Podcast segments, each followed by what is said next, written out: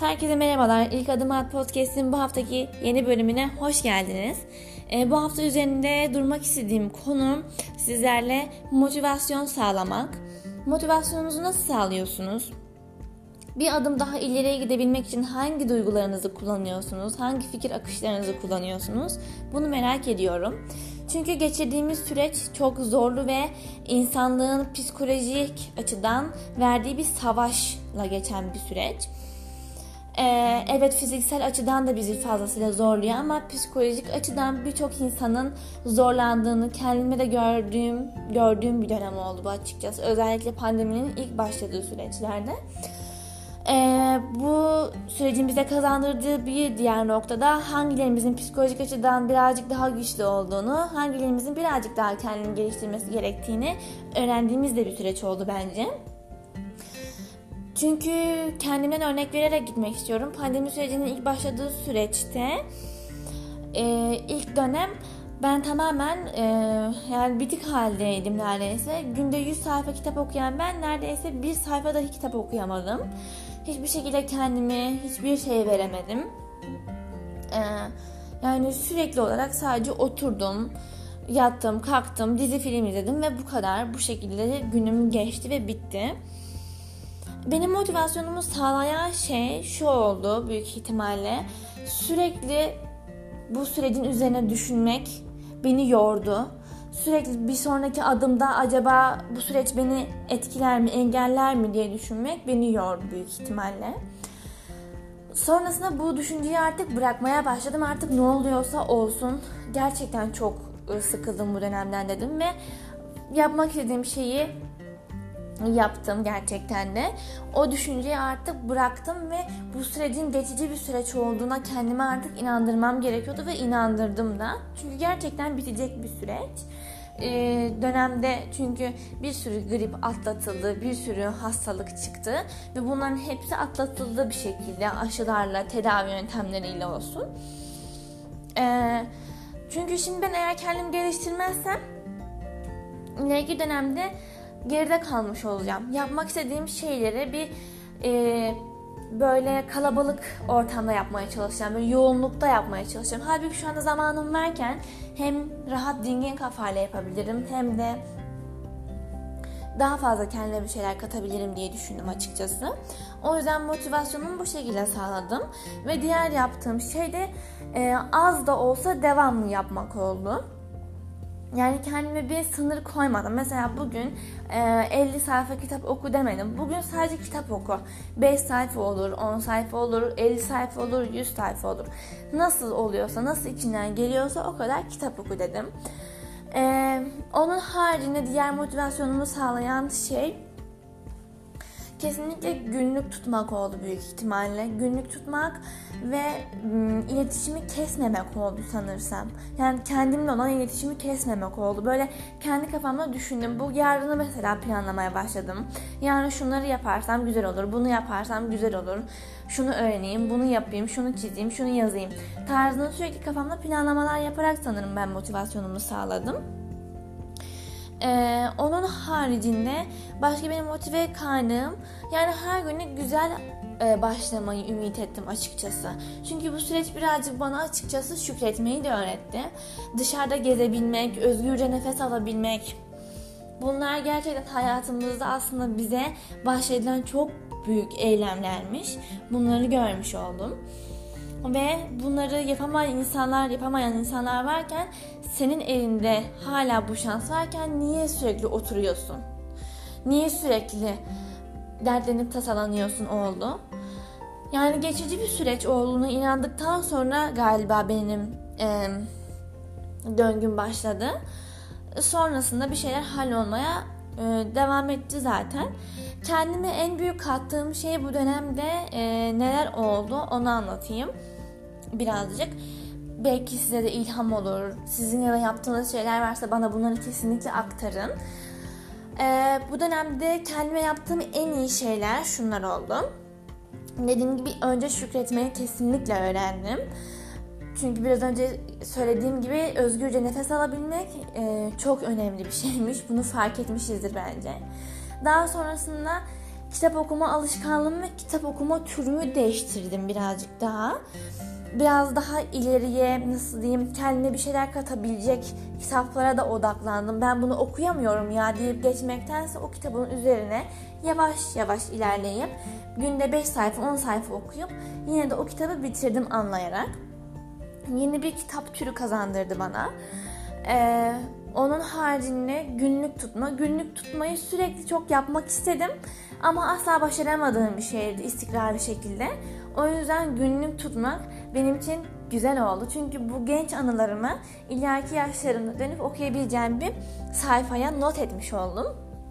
Sonrasında planlamak. Ee, şimdi ben kafamda mesela diyorum ki bugün şunu yapacağım ama eve gidiyorum.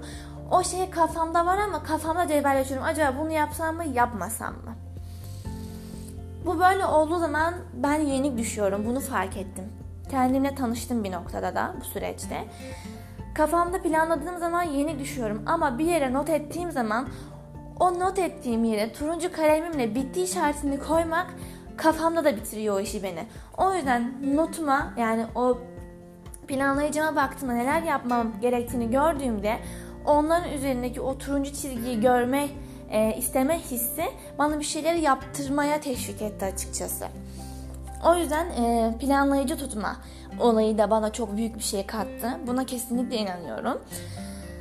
E, sonrasında bundan önceki vi, e, video diyorum podcast'imde bahsettiğim üretme tüket e, bölümü var. Belki dinlemişsinizdir.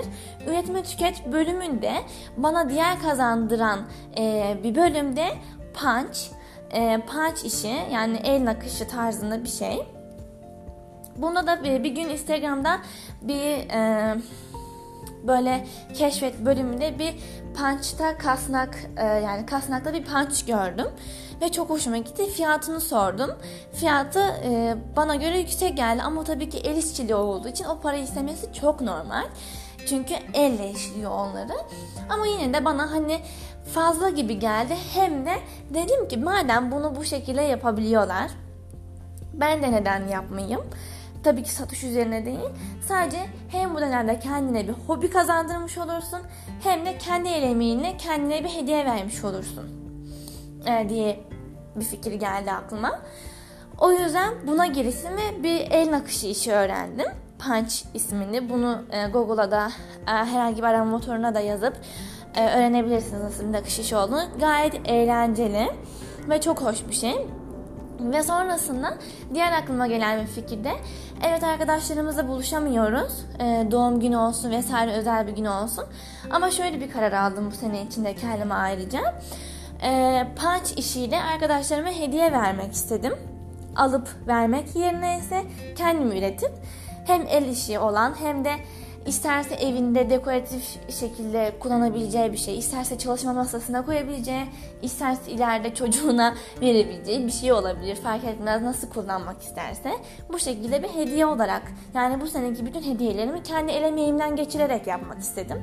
Bunu da bana kapısını açmış oldu. Ee, sonrasında bu yeni bir alışkanlık aslında. Bunu arkadaşım sayesinde edindim. Bitki bakma olayı.